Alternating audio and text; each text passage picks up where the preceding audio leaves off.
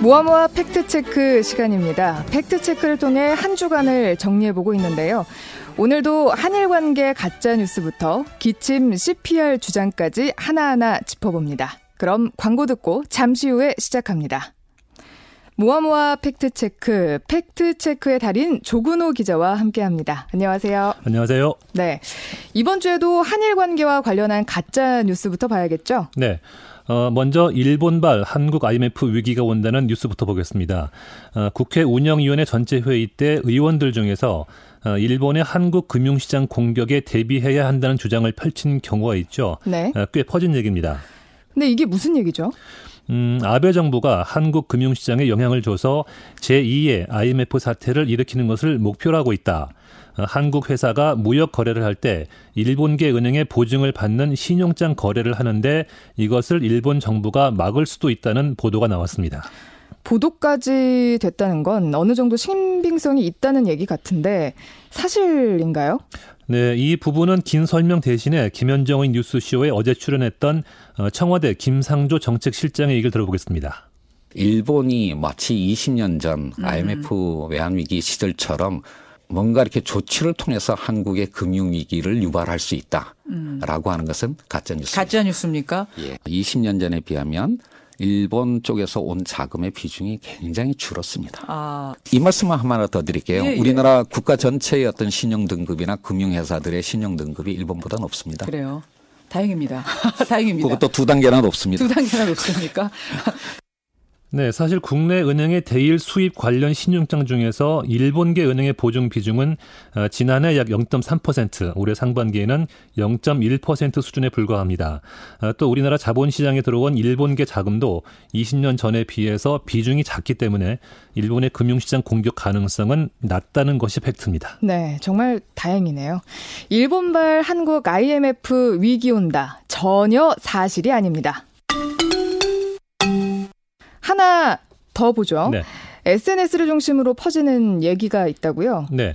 어, 한일 현재까지 내용 정리, 한- 한일 관계 악화 팩트 정리란 제목을 달고 현 상황을 설명하면서 어, 한국 정부가 불화수소 관리를 잘 못해서 수출 규제로 이어진 것이라는 주장이 있어서 한번 체크해 봤습니다.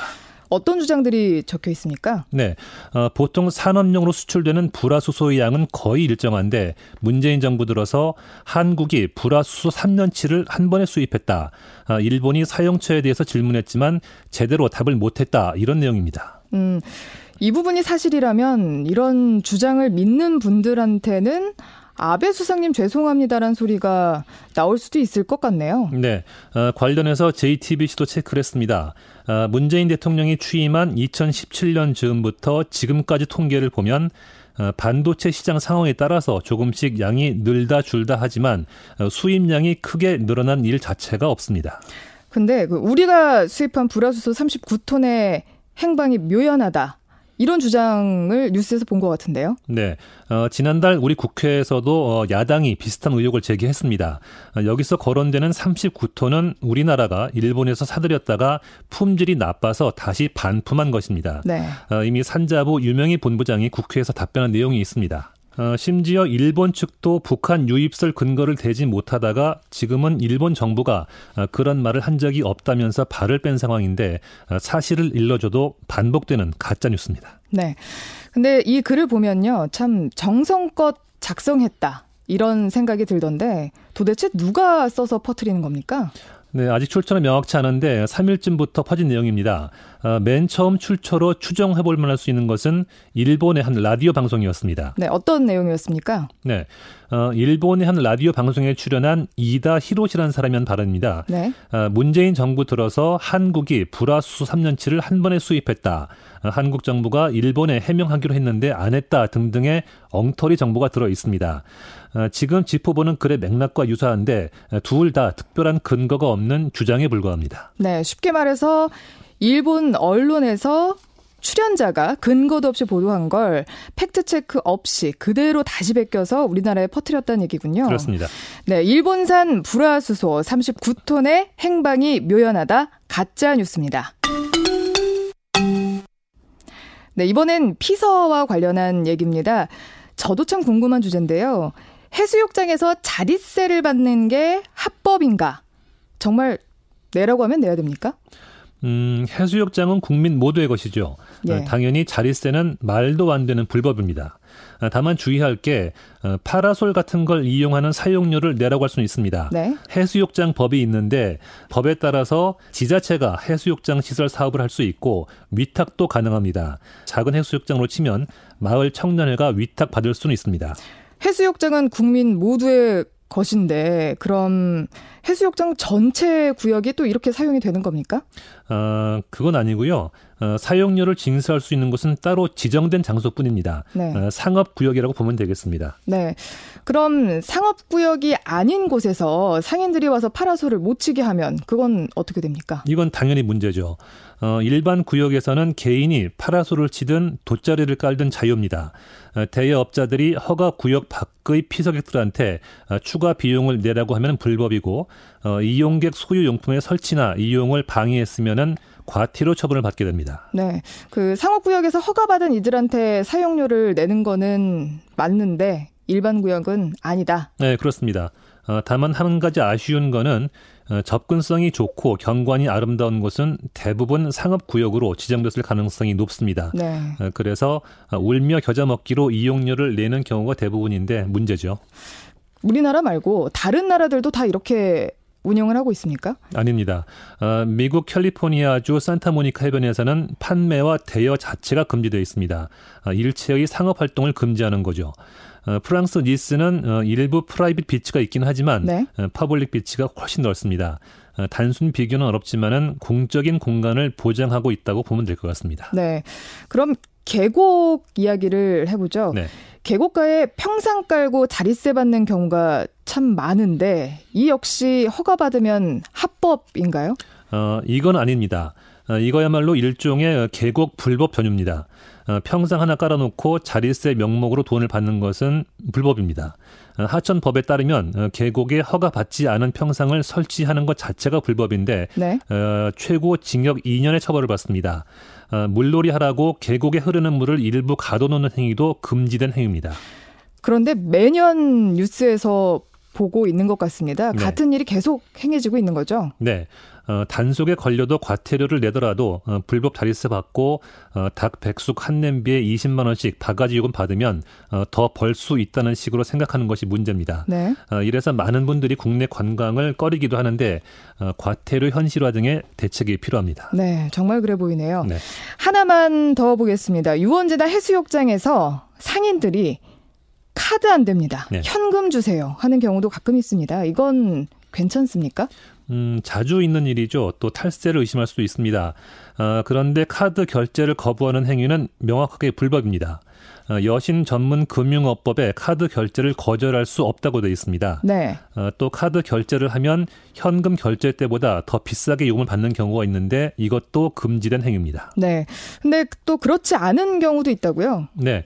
어, 이 부분은 이강민의 굿모닝 뉴스에 출연했던 장윤미 변호사의 얘기를 들어보겠습니다. 그런데 신용카드 가맹점이 아닌 경우가 문제입니다. 이 경우엔 카드를 거부하거나 현금을 강요해도 처벌받지 않는데요. 음. 소득세법에 따라서 국세청장이 업종, 규모 같은 걸 고려해서 신용카드 가맹점으로 가입하도록 유도할 수는 있습니다. 예. 하지만 강제 사항은 아닙니다. 음. 어, 하지만 신용카드 가맹점이 아니더라도 현금 영수증 발급을 거절하는 건 분명한 불법입니다. 예. 계곡에서 평상 펴고 자릿세를 받는 것은 불법입니다.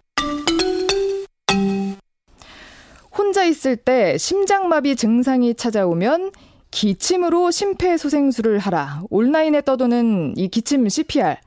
저도 본 적이 있는데요. 이 부분에 대한 팩트 체크네요. 네. 어, Full Fact라고 영국의 팩트체크팀이 어, 페이스북에 떠도는 정보 중에서 대표적인 가짜뉴스를 꼽았습니다. 어, 그중 하나가 이 내용이라서 한번 체크해봤습니다. 네. 어, 기침 CPR이라고도 하죠. 어, 심장마비 증상이 있을 때 겁먹지 말고 강하게 반복해서 기침을 하라는 내용입니다. 네, 저도 본 적이 있었는데요.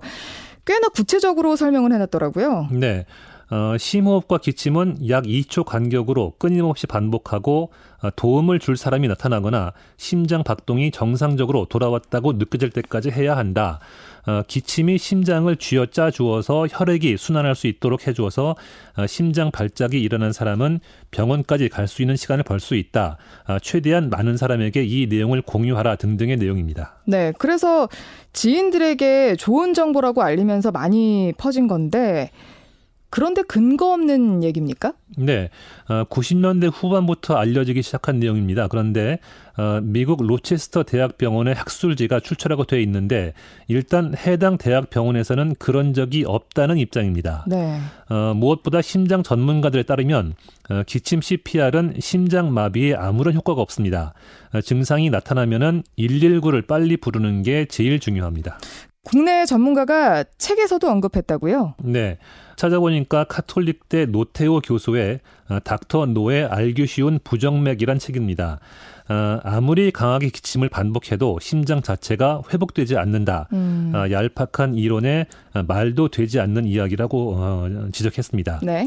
기침을 할 시간에 어떻게든 자신의 위험을 알리고 도움을 구할 방법을 찾아야 한다고 강조했습니다.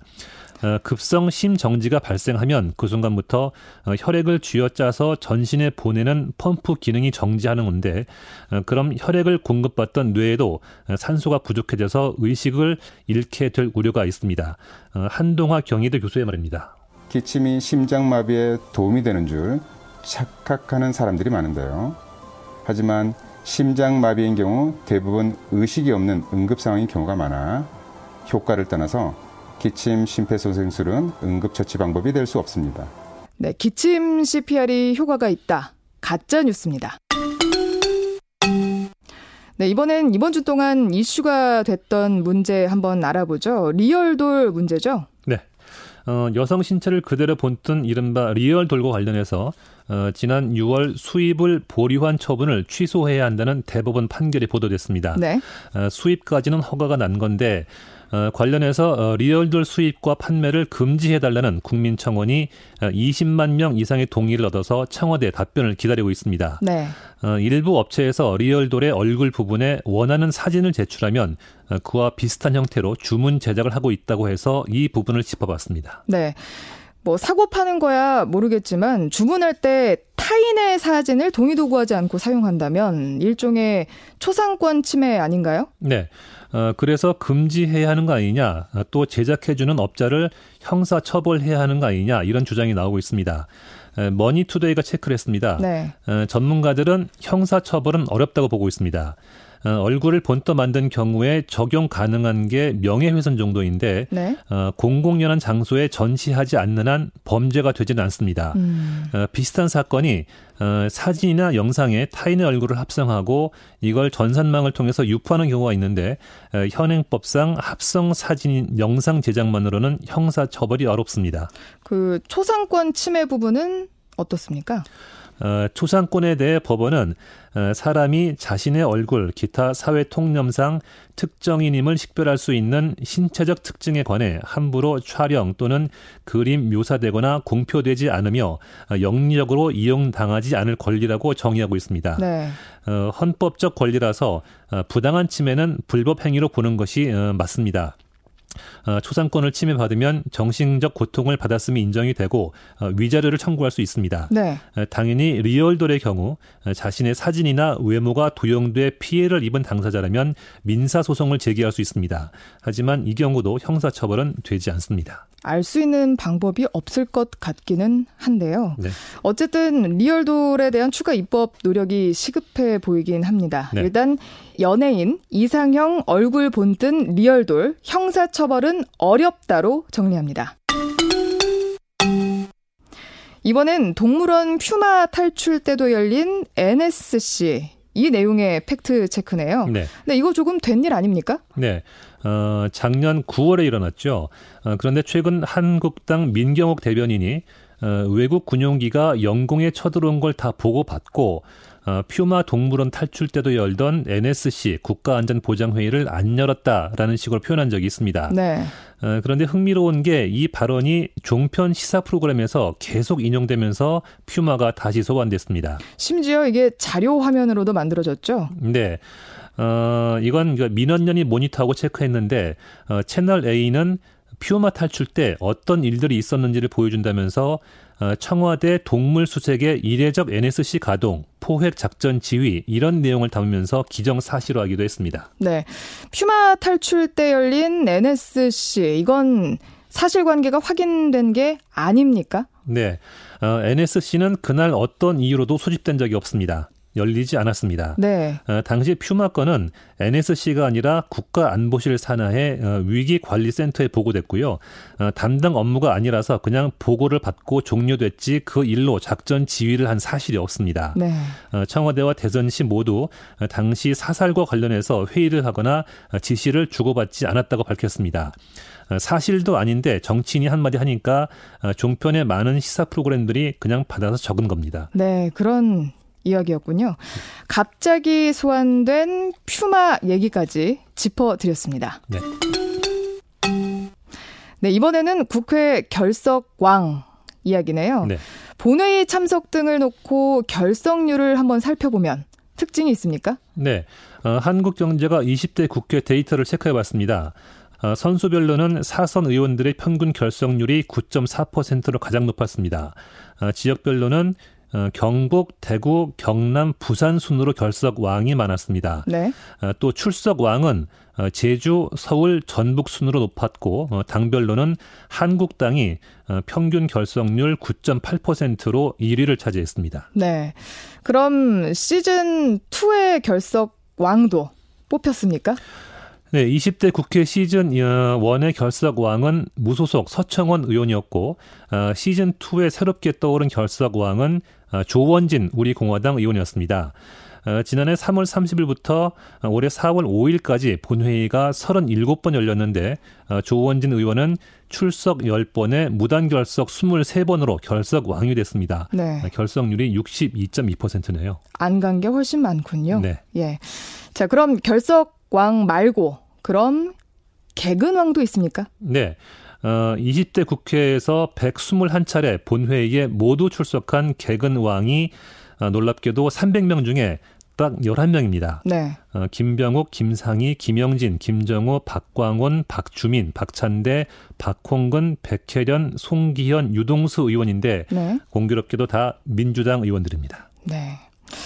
마지막 팩트 체크 국회 결석왕과 출석왕 리스트였습니다. 네, 모아모아 팩트 체크 조근호 기자와 함께 했습니다. 수고하셨습니다. 수고했습니다.